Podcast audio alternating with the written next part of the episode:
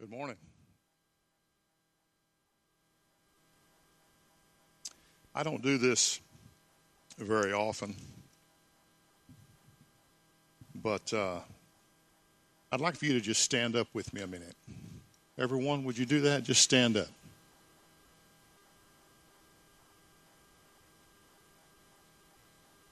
Okay? now, I want you to say this after me. All right? It is wonderful to be me.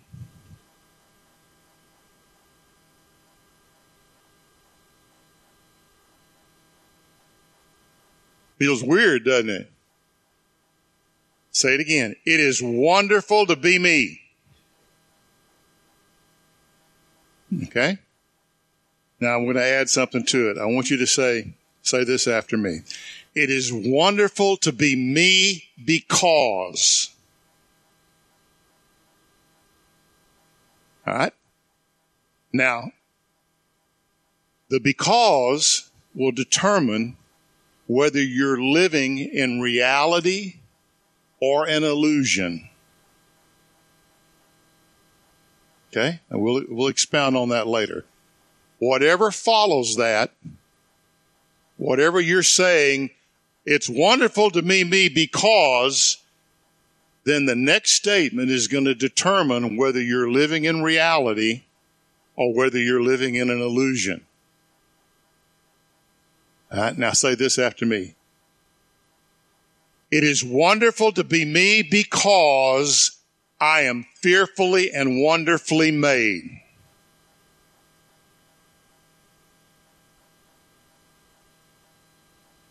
Say it again.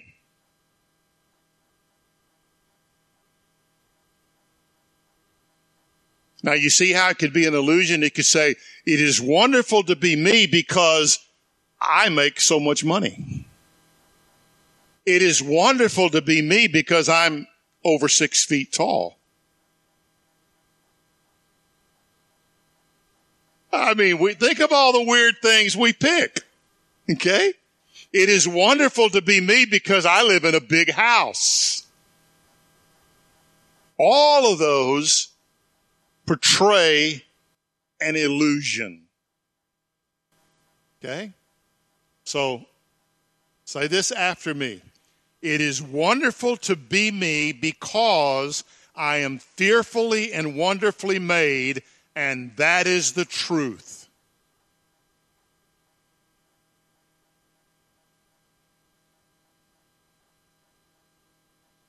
Amen.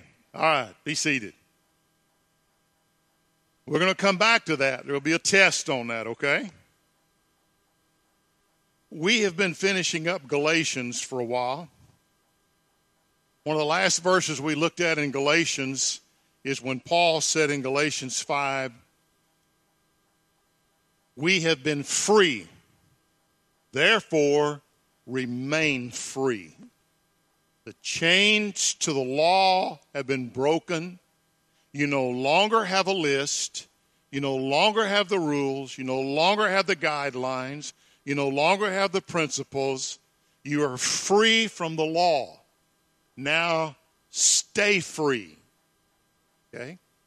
And then he goes on in chapter 5 and he describes to us how we stay free. Because a lot of us don't know how to live without the law. We don't know how to live without the rules. How do I going to know how to act if somebody doesn't tell me?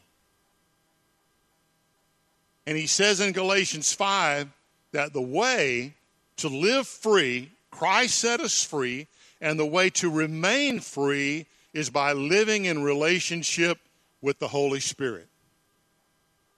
And then we looked at several ways that when the Holy Spirit comes to live inside of us, he comes the, when the Holy Spirit comes to live inside of us, he does not come to live in us in order to keep the law. That changes the focus again. He comes in us that he might fulfill the law in us by being obedient to him. Period. And we looked at two or three. We looked at three. We're going to look at one more today. We looked at three ways that the Holy Spirit facilitates that when he comes to live inside of us. First one we talked about is he comes as a comforter. He comes as a paraclete. He comes as one who is inside of us and stands beside us to walk through everything we go through. And he has come to give us comfort. And he doesn't give us comfort just by patting us on the back and telling us we're doing a good job. He comes to give us comfort by revealing to us God's perspective.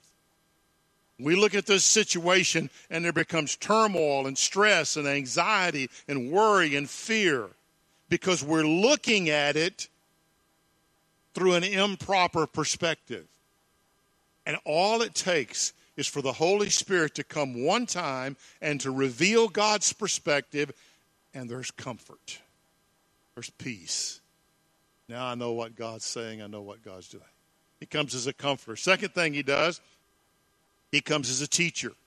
But he doesn't just come to impart information, he comes to teach Christ, that we might know Christ, that we might learn Christ. And he comes to reveal who he was and what he did as a teacher.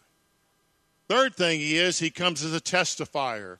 He comes to us to testify, to bear witness to all of the things that he saw personally take place in Christ. He was there when Christ was born. He participated in that. He was there when Christ lived on the earth. He participated in that. He was there when Christ died on the cross.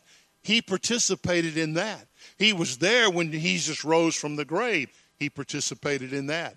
And that Holy Spirit that was present for all of that, now Jesus says comes to live inside of us to testify, to bear witness to all the things that he saw and participated in with Christ.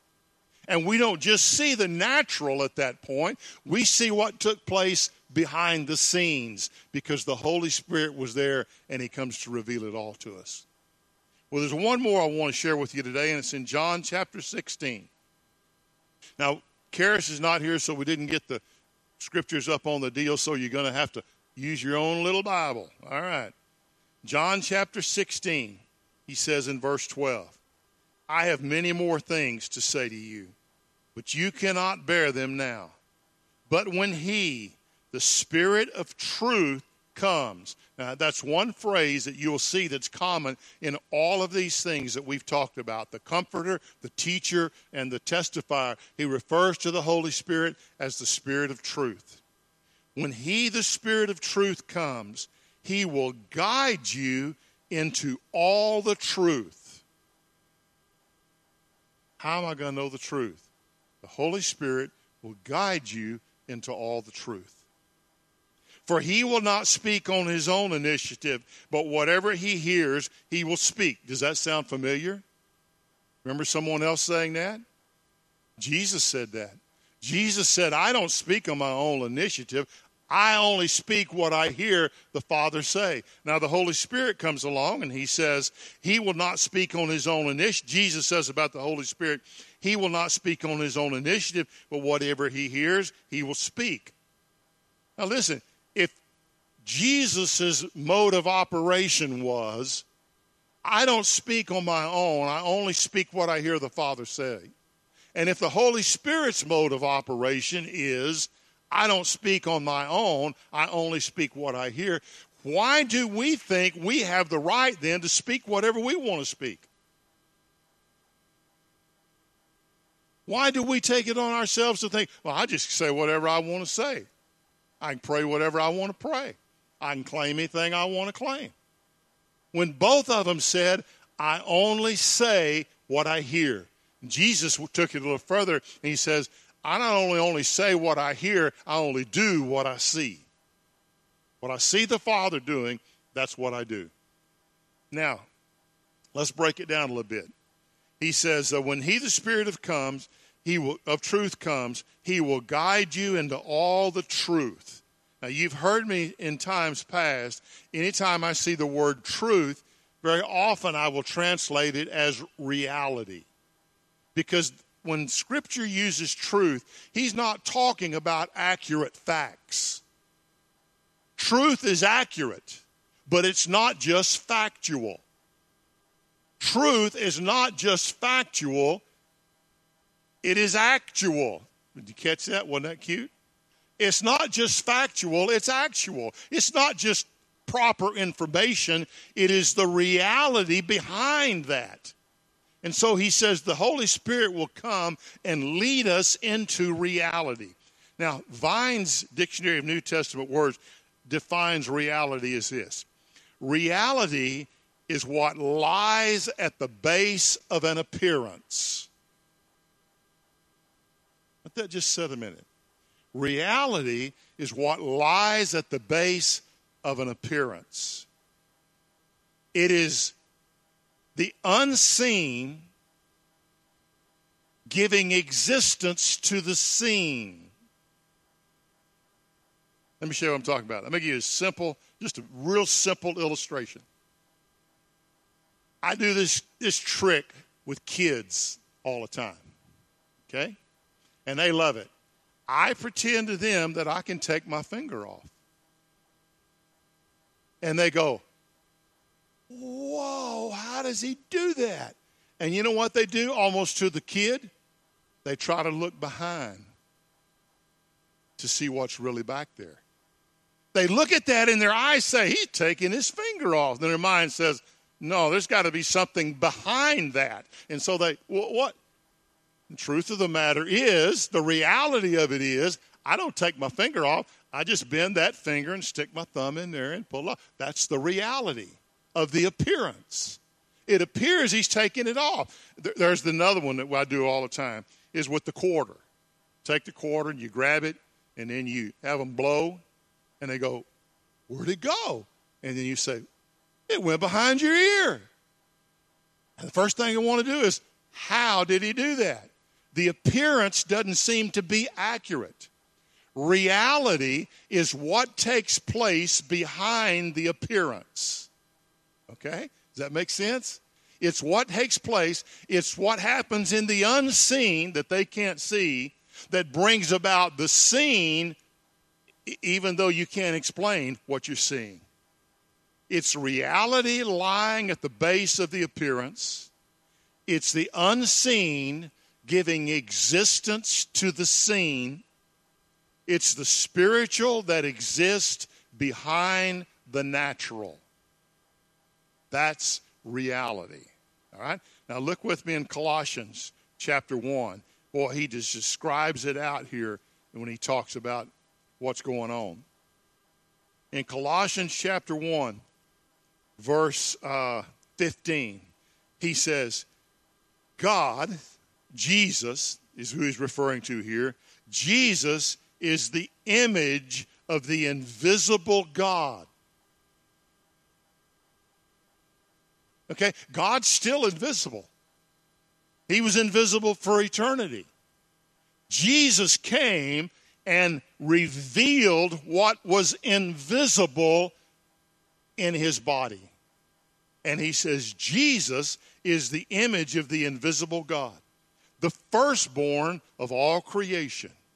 For by him all things were created, both in the heavens and on the earth visible and invisible, whether thrones or dominions or rulers or authorities, all things have been created through him and for him. He is before all things, and in him all things hold together. There was a time when there was nothing visible.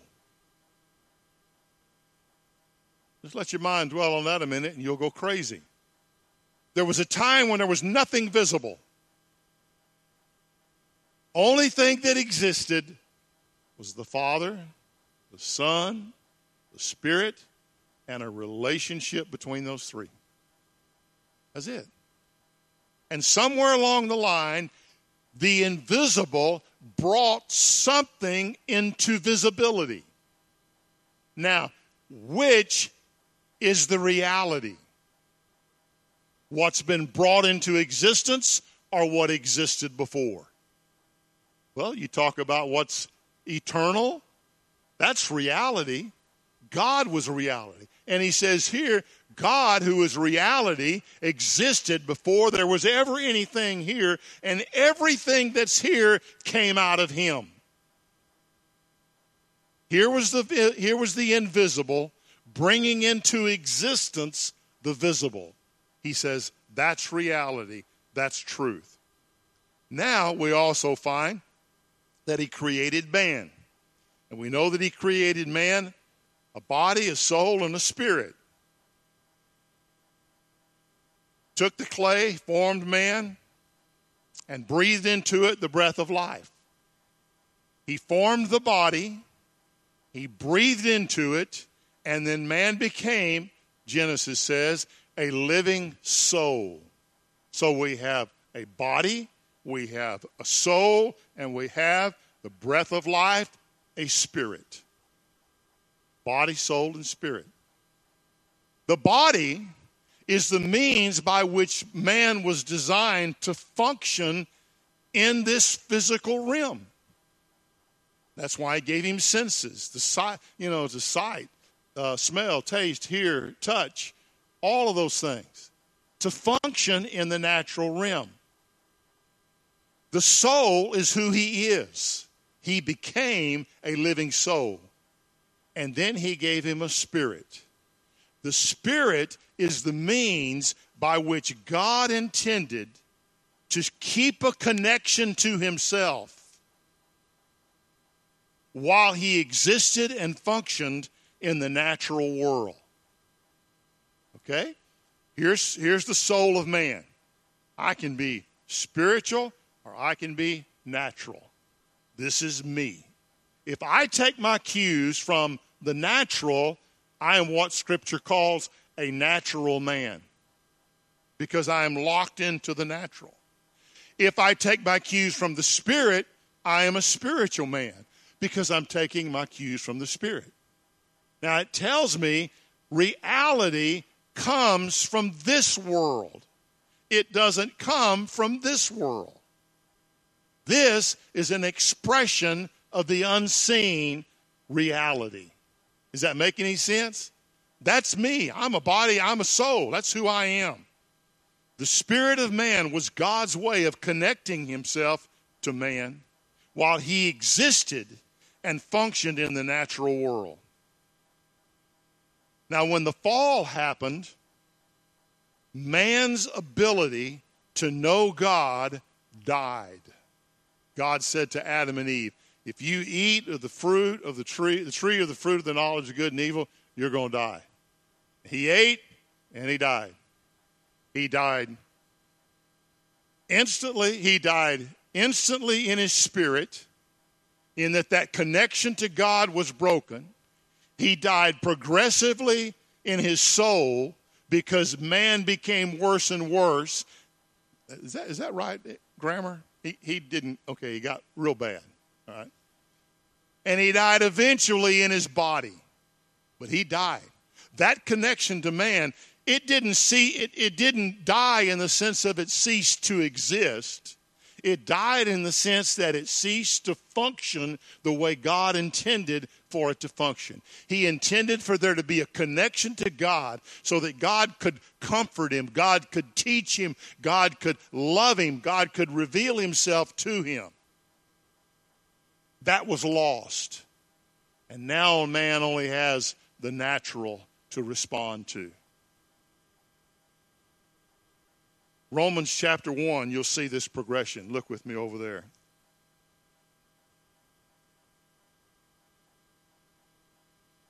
beginning in verse 20.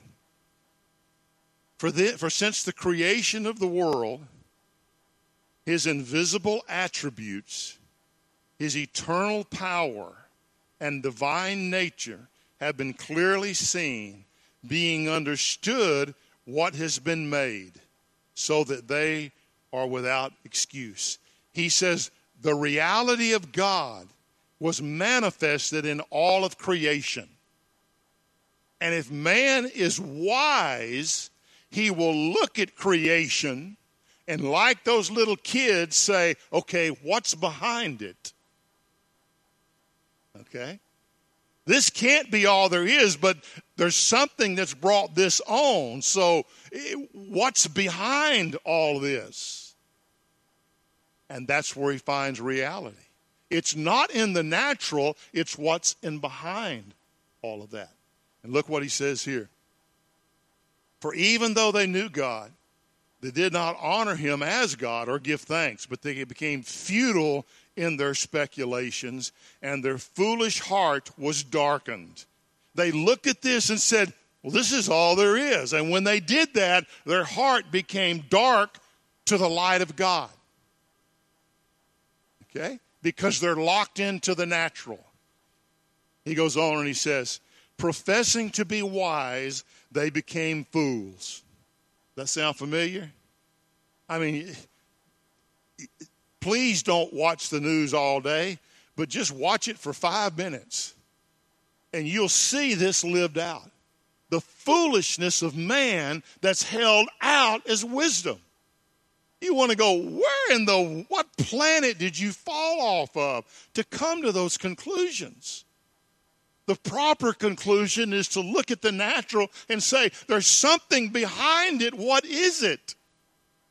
The foolish looks at it and says, This is all there is. And I am the center of it. Professing to be wise, they became fools and exchanged the glory of the incorruptible God for an image, God still invisible. And they changed the invisible God in a, to a form. In the image of form of corruptible man, and of birds and four footed animals and crawling creatures. And you go back and you look at historically, all of the gods that man has created is a combination of animal and human expression. You look at some of those gods, you're going, man, what kind of twisted mind came up with that God? I wouldn't serve that ugly sucker for nothing. And it's all a distortion because this is all they've got. Therefore, God gave them over, and, and let me just, the translation of that word lust is just strong desire. Therefore, God gave them over in the strong desire of their hearts to impurity, so that their bodies might be dishonored among them. While they changed the truth of God for a lie and worshiped and served the creature rather than the Creator who is blessed forever. All right, now watch. The reality of God is behind the natural. The natural points to Him, but it is not Him. All right? It points to Him, but it is not Him. That's where truth lies. That's where reality lies. All of the natural is an expression that says there's a reality. We're not it, but there is a reality behind all this. We can know all about the natural and not know Him. Facts, we can know the facts, but not know the truth. We can know the factual and not know the actual. Listen, the fall didn't cause God to get his feelings hurt and separate himself from man. We, I've taught that. That sin separates God from man. Folks, God's everywhere. God's everywhere. How can I separate from him? How can, how can you be separate from God when he's everywhere? It didn't separate us, but he's always present. But I lost the ability to know him because I surrendered to the natural realm. And in focusing on that, I lost my connection I lost that ability. My spirit died in its ability to function and be connected to God. and man became locked into the natural world, which consists, here's what consists in this natural world our own reasoning ability. I can figure it out. I have to figure it out. It's up to me to figure it out, or it's not real. I'm locked into my own emotions. If I don't feel it, it ain't real. But if I feel it, it's real. And that's where we make our choices. We locked into our senses touch, taste, smell, hear, and see. And in our mind, anything outside of that real realm is determined to be not true, untrue. I can't feel it. I can't touch it. I can't smell it. I can't see it. Herein lies the problem God is still invisible, He is still a spirit and he can't be known by my reason. He won't be known by my emotions. He won't be known by my senses. He is still a spirit. To the natural man, his existence is all about being successful in the natural world. How much authority, how much notoriety, how much influence, how much recognition and prestige can I attain? I've given myself to that. How many things can I acquire? We're even proud of that. I used to have a t shirt that said, He who dies with the most toys wins. I saw one the other day said, He who dies with the most toys is still dead. How can we acquire things? How can we get things? How can we build my retirement account? How can all of these things become our focus? How much information can we gain in the natural world? How much smarter than you can I become? Even if I'm not, can I convince you that I am?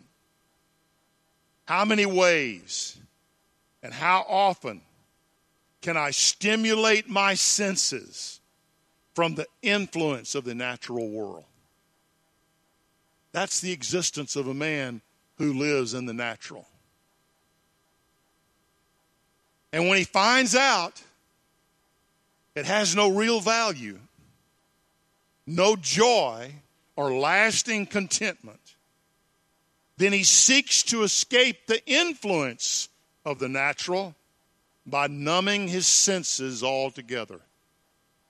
Just, I just, I, I just don't want to feel.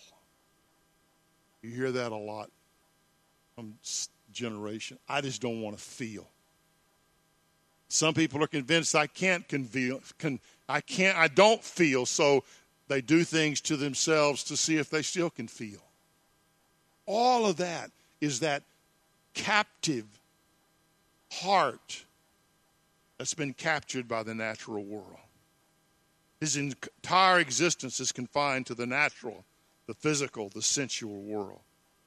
And he is blinded by the reality of God because his mind and his heart is singular. Right? His mind and his heart is singular to this world right here. And he can't see that there's another world behind this. That's where reality exists. Okay? And then, but God, Jesus comes along. You know what Jesus comes to do? He comes from this world into this world to say emphatically, there is another world. I've been there. I came from there. And I'm here to tell you that this world is not all there is. As a matter of fact, I'm here to tell you this is an illusion. This is reality. And Jesus came to reveal that. He came to show us that the spiritual world behind the natural world. In John chapter 1 verse 14, he says, "And the word became flesh and dwelt among us." What is a word, talked about this before. What is a word?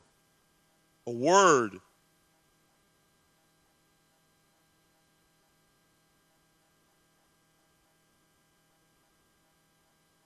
A word is a tangible expression of an invisible thought. You don't know what I'm thinking till I speak it. You don't know what's in my head till I tell you. And when I tell you, you know where'd that come from? I mean, you know, it came from his head, came from his heart. And the word, that which was intangible, became tangible. The word was everything God wanted to say to man in the natural realm about reality. And the Word became flesh and dwelt among us, and we saw His glory. Glory as of the only begotten from the Father, full of grace and reality. He was full of reality. He was the real deal. From this realm into this realm. John 1:15 says, let me find it because I want to read part of it here. John chapter 1, verse uh, 15, it says, John testified about him and cried out, saying, This is he of whom I said, He who comes after me has a higher rank than I, for he existed before me. For of his fullness we have all received, and grace upon grace. For the law was given through Moses, grace and reality were realized through Jesus Christ. No one has seen God at any time. The only begotten of God, who is in the bosom of the Father, he has explained. John the Baptist came, and, in, in, later on in John, Jesus referred to John the Baptist and saying, he testifies to who I am, just as the Holy Spirit testified. John wasn't the Word, he testified to the Word. John wasn't from that realm. John was from this realm. But he saw Jesus from this realm and said, He's the real deal. He bore witness to who Jesus was. He was the truth. He was the reality. John 8 32. You will know reality, and reality will do what? Set you free. You will know the truth. There is no freedom in this realm, there's only freedom from this realm. What Jesus say in John 14 6 I am the way, the truth, and the life. I am the way, I am reality, I am the life. No one comes to the Father except through me. Listen, the only way to the Father is through Jesus. Okay? The only way to Jesus is through the Holy Spirit. That's it. Your reason won't find him. Your emotions won't find him. Your senses won't find him. Only the Holy Spirit has come to reveal the truth. Who is the truth? Jesus is the truth. The Holy Spirit comes in us to reveal to us what is real. He's come to show us who He is. He has come to guide us into the reality of God that is found in Jesus, who He was and what He accomplished and what He did. 1 Corinthians chapter 2. He, Paul talks about this in verse 11. For who among men knows the thoughts of a man except the spirit of the man which is in him? Even so, the thoughts of God no one knows except the Spirit of God. Only the Holy Spirit knows the reality of God. And His job is to come to us and reveal to us the reality of God that's found in Jesus. Next verse says, Now we have received not the Spirit of the world, but the Spirit who is from God, so that we might know the things freely given to us by God. Jesus came and accomplished all this stuff. How is that going to become a reality to me? It will only become oh, I've got it factually accurate. I know I know the facts about it. I know the, the, accuracy of it. But how is the reality of that going to be a reality in my life? The Holy Spirit does that. That's what He comes to do. He makes real to us what Jesus did on earth, real to us what Jesus did on the cross, real to us what Jesus did by being resurrected, real to us what Jesus did when He sent the Holy Spirit to live in it. Now, one other thing about this verse in John the word guide refers to the relationship between a sighted person and a non sighted person. Okay? It refers to the activity that takes place when a sighted person has a relationship with an unsighted person, the Holy Spirit doesn't just come and say, There's truth in Jesus, go find it. There's reality in Jesus, go find it. Jesus, the Holy Spirit doesn't just come and point and say, Go that way. Can you imagine doing that with a blind person? How do I get to downtown Dallas? You just go that way. Just go there. That's not what the Holy Spirit does. The Holy Spirit comes to me and He walks with me into the reality of God. He facilitates me experiencing that. There was, there's a, a, a, a Christian singer, probably only maybe Pam remembers him, Ken Medema. Remember him? He wrote this song, Lord, listen to your children pray. Lord, send your spirit in this place. Lord, listen to your children pray. Pray. Send us power. Send us grace. Send us love in this place. Ken Medema was blind. And uh, I was at a music convention one time. In uh, uh, uh, Glorieta. Isn't that New Mexico? Yeah, that's uh, isn't that where was? Yeah, in Glorieta, New Mexico. Back when I was in the circles up there. And, and, and they had these guys singing, you know, and Ken Medema was going to be there. And, and, you know, if you're a big shot, you get to go behind the stage, you know. That's where all the big shots glad hand and mingle and, you know, pass out their cards and, yeah, you need to have me in your church. And, you know, you have me in your church, I'll have you in my church. And we had a big, you know, it's just, it's, it's really ridiculous. But I, I wasn't a big shot, but I knew a big shot. And he invited me to go behind the stage. I thought, well, this ought to be interesting. So I go back there, and sure enough, I mean, there's politicking going on everywhere, and everybody's sitting there. Well, Ken Medema's back there and someone introduced him to me, and I met him and just talked for a second.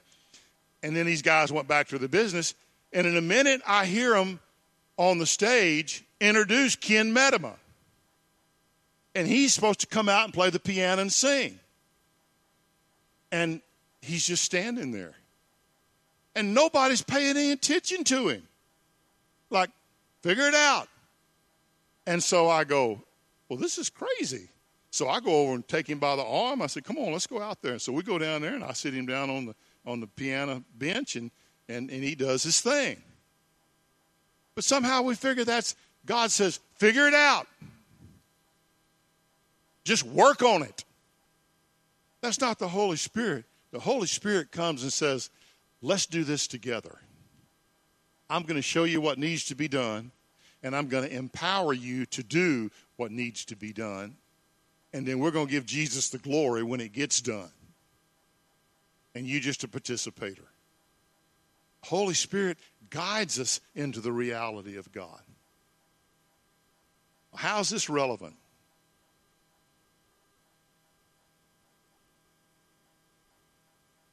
Finding truth is not a matter of IQ. Some of us have disqualified ourselves because we don't think we're smart enough. Somebody tells us you're just not smart. You're just never going to figure it out. Finding the truth is not a matter of IQ, it is a matter of yieldedness to the Holy Spirit. And we can all do that. We can all yield to Him. That's how we find the truth. To serve the natural strengthens my flesh. To serve the spiritual strengthens my spirit. And the reason in today's culture we see so little expression of the Spirit of God in our lives is even Christians have given so much energy strengthening their natural. We do it in church. We pawn it off as church. We give the impression it's revival when it's just, it's not fire, it's just dust from all the activity. How am I to realize the spiritual world? By yielding to the Holy Spirit. He gives me that reality. Here's how this is relevant.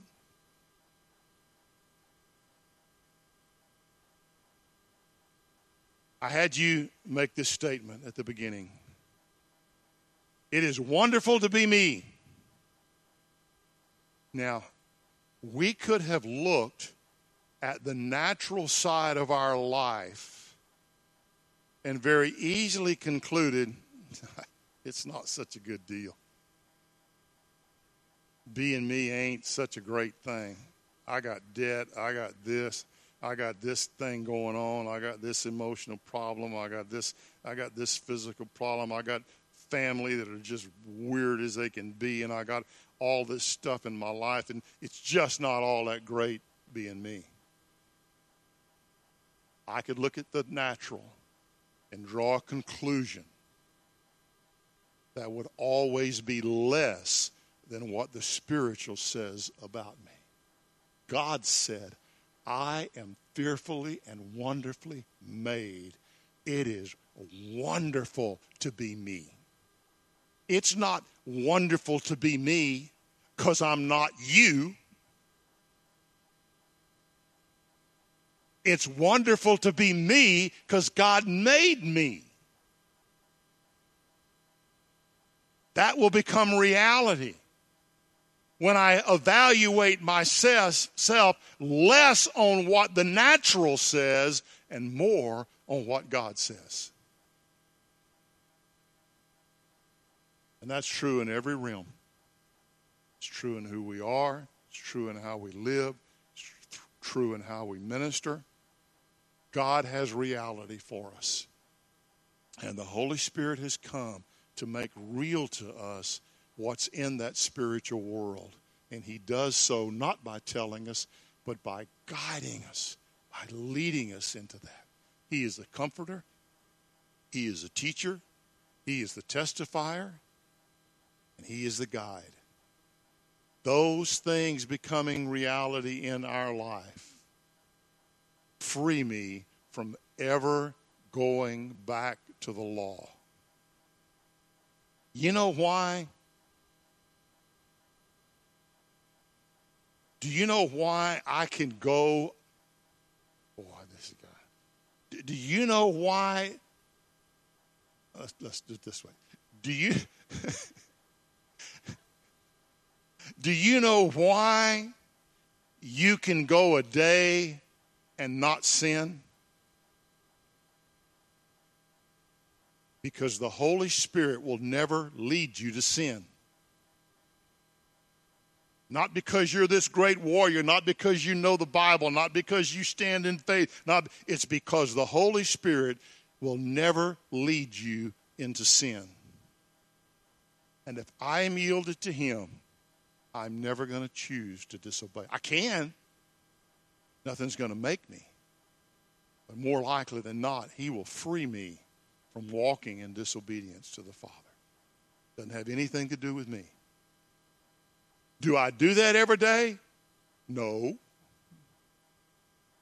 but I do it more days than I just used to. But it's all Him. He guides us into reality as we know Him personally. Now, I asked our home group a couple of weeks ago. We've been talking about this, Him being the comforter, the teacher, the uh, uh, testifier, and now the guide. And, I, and I, I asked them to, now, what does that look like? What does this relationship with the Holy Spirit look like? I mean, you could take a lot of, draw a lot of conclusions. Well, he's a comforter. Well, it's a psychiatrist's couch. I'm going to sit down on the couch and I'm going to tell him all my problems, and he's going to listen. And then when I get through, everything's going to be wonderful. Because don't don't be deceived in thinking you're going to go to a psychiatrist and get answers. They're going to have a lot of questions. Okay? They want you to find the answer. Well, here's the answer is Jesus. Okay? It's not going to be like a psychiatrist. It's not going to be a classroom. In our Western mind, we think if the Holy Spirit is a teacher, we sit down in class, He gives us information, we give it back to Him, and if we give it accurately, we pass the test, we're good. I got that down. And we always wonder after we've blown it about the 10th time, I thought I had this down. What that meant was you knew the facts about it. It's not a classroom. It's not a church service where we have testimony day and everybody gets up and talks about their favorite verse, which hasn't changed in 60 years.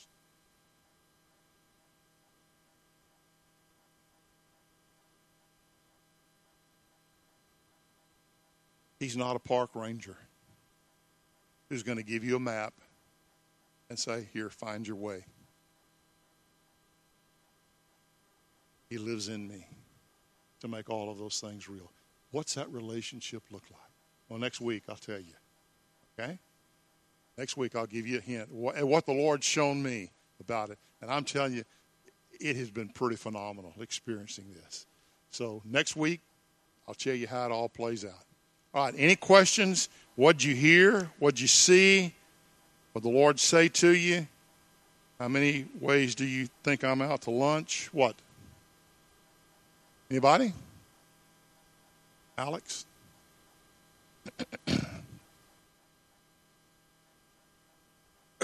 so, uh, especially during worship, we've sang it a couple times today, and just throughout everything you've talked about, our only job, other than to do any work, is just to receive. Yep. He gives it freely. And He's waiting for us to be like, okay, I'm ready. Because anything that I can conjure up is just garbage. Yep. It's all going to fall apart. Let me receive what you have. Just That's receive. Good. It is finished. Yep. Anyone else?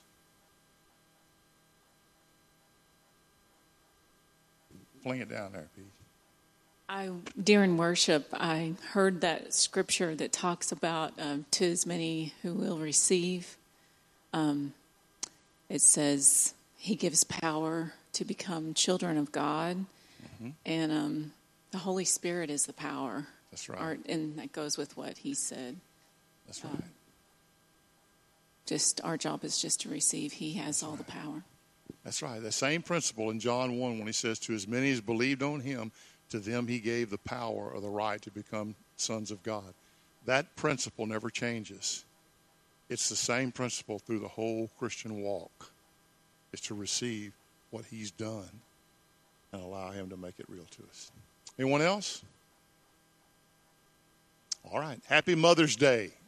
Good to see all you mothers. You're dismissed.